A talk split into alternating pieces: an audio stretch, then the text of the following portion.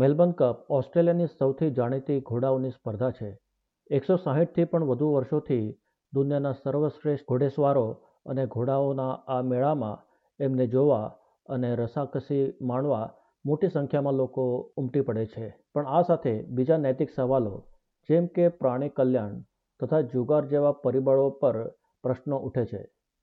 જાણીએ Melbourne cup અને એને લગતા વિષયો પર વધુ માહિતી વિસ્તૃત અહેવાલમાં. આપ છો એસ બી એસ રેડિયો ગુજરાતીની સાથે. નવેમ્બર મહિનાના પહેલા મંગળવારે આખું ઓસ્ટ્રેલિયા આ ઘોડાઓની સ્પર્ધા જોવા માટે થંભી જાય છે, જે the race that stops a nation તરીકે પણ ઓળખાય છે. મેલબર્ન કપ વિશ્વની સૌથી સુપ્રસિદ્ધ સ્પર્ધા છે અને એના ઉત્સુક લોકો આતુરતાથી એની રાહ જોતા હોય છે. વિક્ટોરિયા રેસિંગ ક્લબ, જે મેલબર્ન કપના આયોજન માટે જવાબદાર છે, એના વડા નીલ વિલ્સન કહે છે કે મેલબર્ન કપ માત્ર ઘોડાઓની સ્પર્ધા જ નથી, એ ઓસ્ટ્રેલિયાની સંસ્કૃતિનું એક અભિન્ન અંગ છે. બીજી મોટી રમત સ્પર્ધાઓ જેમ કે ગ્રેન્ડ પ્રિક્સ અને ટેનિસ ગ્રેન્ડ સ્લેમ સાથે એની તુલના કરવામાં આવે છે. મેલબર્નમાં આ દિવસે જાહેર રજા આપવામાં આવે છે. ઓસ્ટ્રેલિયાભરમાં દર બીજો માણસ આ સ્પર્ધા જોવા કે સાંભળવામાં રસ લે છે. વિશ્વના એકસો સાહીઠ દેશોમાંથી પંચોતેર કરોડ લોકો આ સ્પર્ધા જુએ છે. આમ આ એક વૈશ્વિક પ્રસંગ છે. It's actually part of the culture and uh, fabric of Australia. It is also categorized as a major event. So similar to things like the Grand Prix or the tennis Grand Slams. And interestingly, in Melbourne, it's a public holiday. Around Australia, in fact, every second adult will stop and listen or watch the race. Globally, it's becoming a big race as well. We have an audience across one hundred sixty countries with a reach of close to seven hundred fifty million people across the globe. Flemington Racecourse ખાતે cup ડેની સાતમી સ્પર્ધા Melbourne cup હોય છે.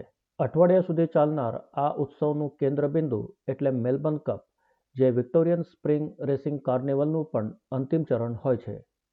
Wilson કહે છે કે આ દિવસે લગભગ બધા જ લોકો રોકાઈને આ સ્પર્ધા જોતા હોય છે, જેથી એને the race that stops a nation તરીકે ઓળખાય છે.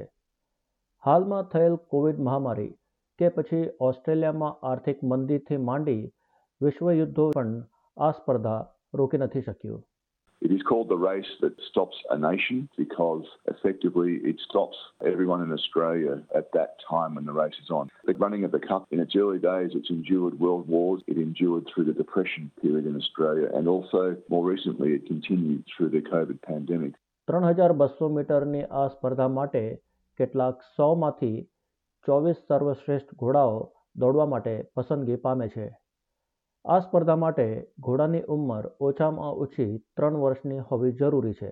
Racing Victoria's veterinary service general manager doctor Grace Forbes કહે છે કે થરોબ્રેડ ઘોડાની એક જાત છે અને દરેક થરોબ્રેડ ઘોડાની નોંધણી ઓસ્ટ્રેલિયન સ્ટડ બુકમાં એમના જન્મ સાથે કરવાની હોય છે. જેવી રીતે ડોગ શો માટે દરેક કૂતરાની નોંધણી કરાય છે, એમ ઘોડાની આનુવંશિક માહિતી રાખવી જરૂરી હોય છે.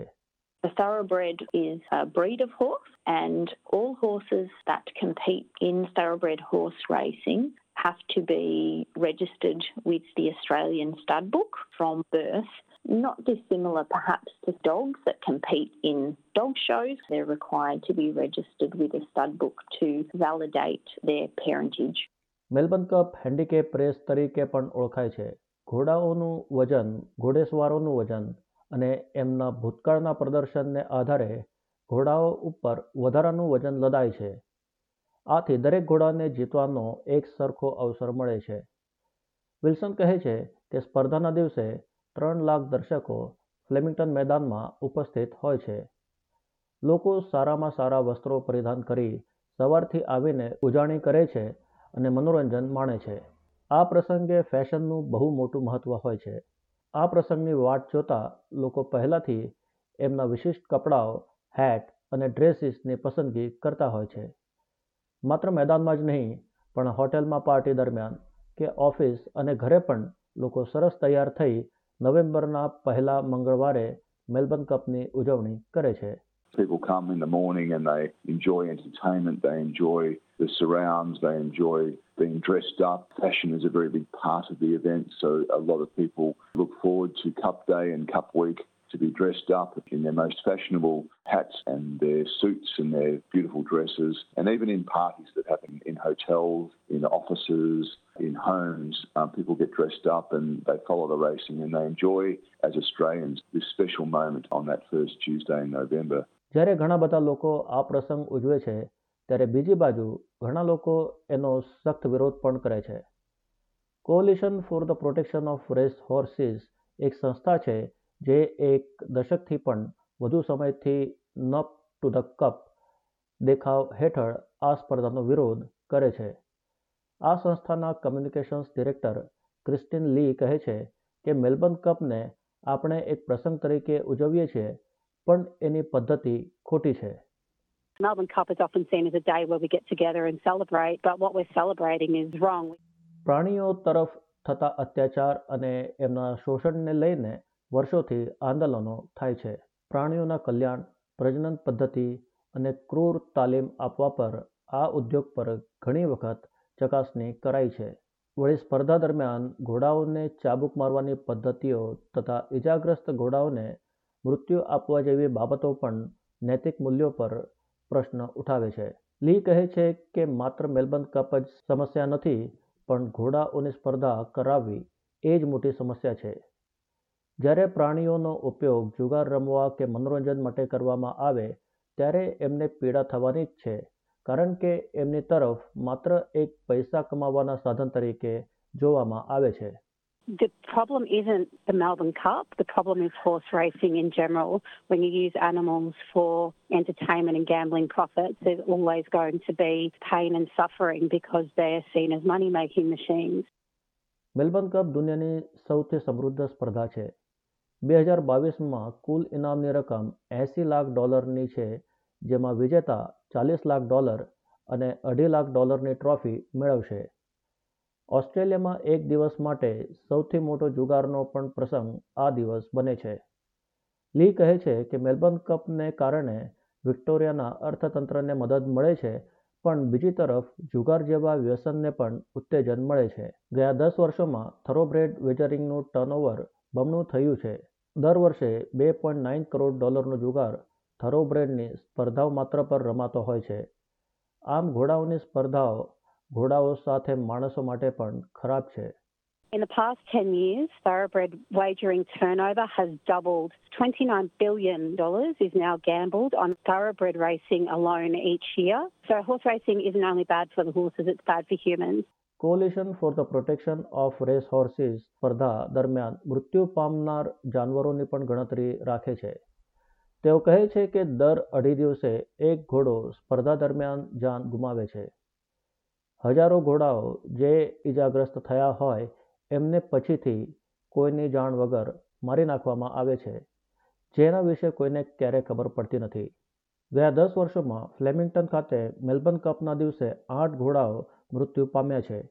આ મૃત્યુ મોટા ઇનામો જીતવાની લાલચને કારણે ઈજાગ્રસ્ત કરાયેલ ઘોડાઓની છે, કારણ કે ઘોડાનો ઈલાજ મોંઘો છે અને એમની સાર સંભાળ પણ રાખવી મુશ્કેલ છે.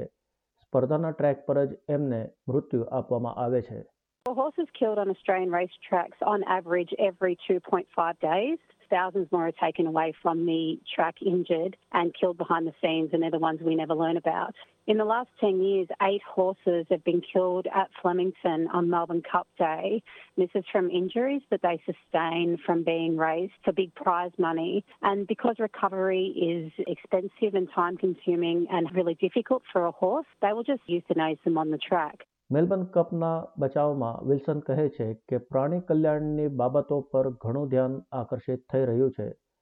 ડૉક્ટર ગ્રેસ ફોર્બ્સ કહે છે કે ઘોડા અને ઘોડેસવારોની સુરક્ષા એમની પહેલી પ્રાથમિકતા છે અને આથી એમની ટીમ ઈજાના દરને ઘટાડવા ઘણી પદ્ધતિઓ અમલમાં મૂકી છે.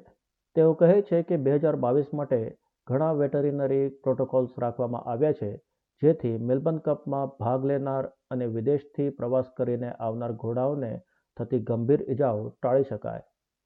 વૈશ્વિક સ્તરે થરોબ્રેડ ઘોડાઓની સુરક્ષા માટે શ્રેષ્ઠ પદ્ધતિઓ હોવા છતાં એમાં વધુ સુરક્ષાના પ્રબંધો કરવામાં આવ્યા છે. We have a number of veterinary protocols for two thousand twenty-two to reduce the risk of serious injuries in racehorses, both those competing in the Melbourne Cup and also the international horses that are travelling to Victoria to compete in the Spring Racing Carnival. Even though we do have the best safety record in thoroughbred horse racing globally, that doesn't stop us from trying to better that. સામાન્ય એથ્લેટને થતા stress fracture જેવી ઈજાઓ ઘોડાઓમાં પણ સામાન્ય રીતે થતી જોવા મળે છે. ડૉક્ટર ફોર્બ્સ કહે છે કે આ ઈજાઓનું સમયસર નિદાન એક મહત્વનો ભાગ ભજવી શકે છે. એડવાન્સ ડાયગ્નોસ્ટિક ઇમેજિંગ દ્વારા આ ઈજાઓને વહેલી તકે પારખવાનો એક ઉપાય છે. રાજ્ય સરકારની સહાયથી રેસિંગ વિક્ટોરિયાએ પહેલાં વહેલાં સ્ટેન્ડિંગ સિટી સ્કેનર ઘોડાઓ માટે ખરીદ્યા છે.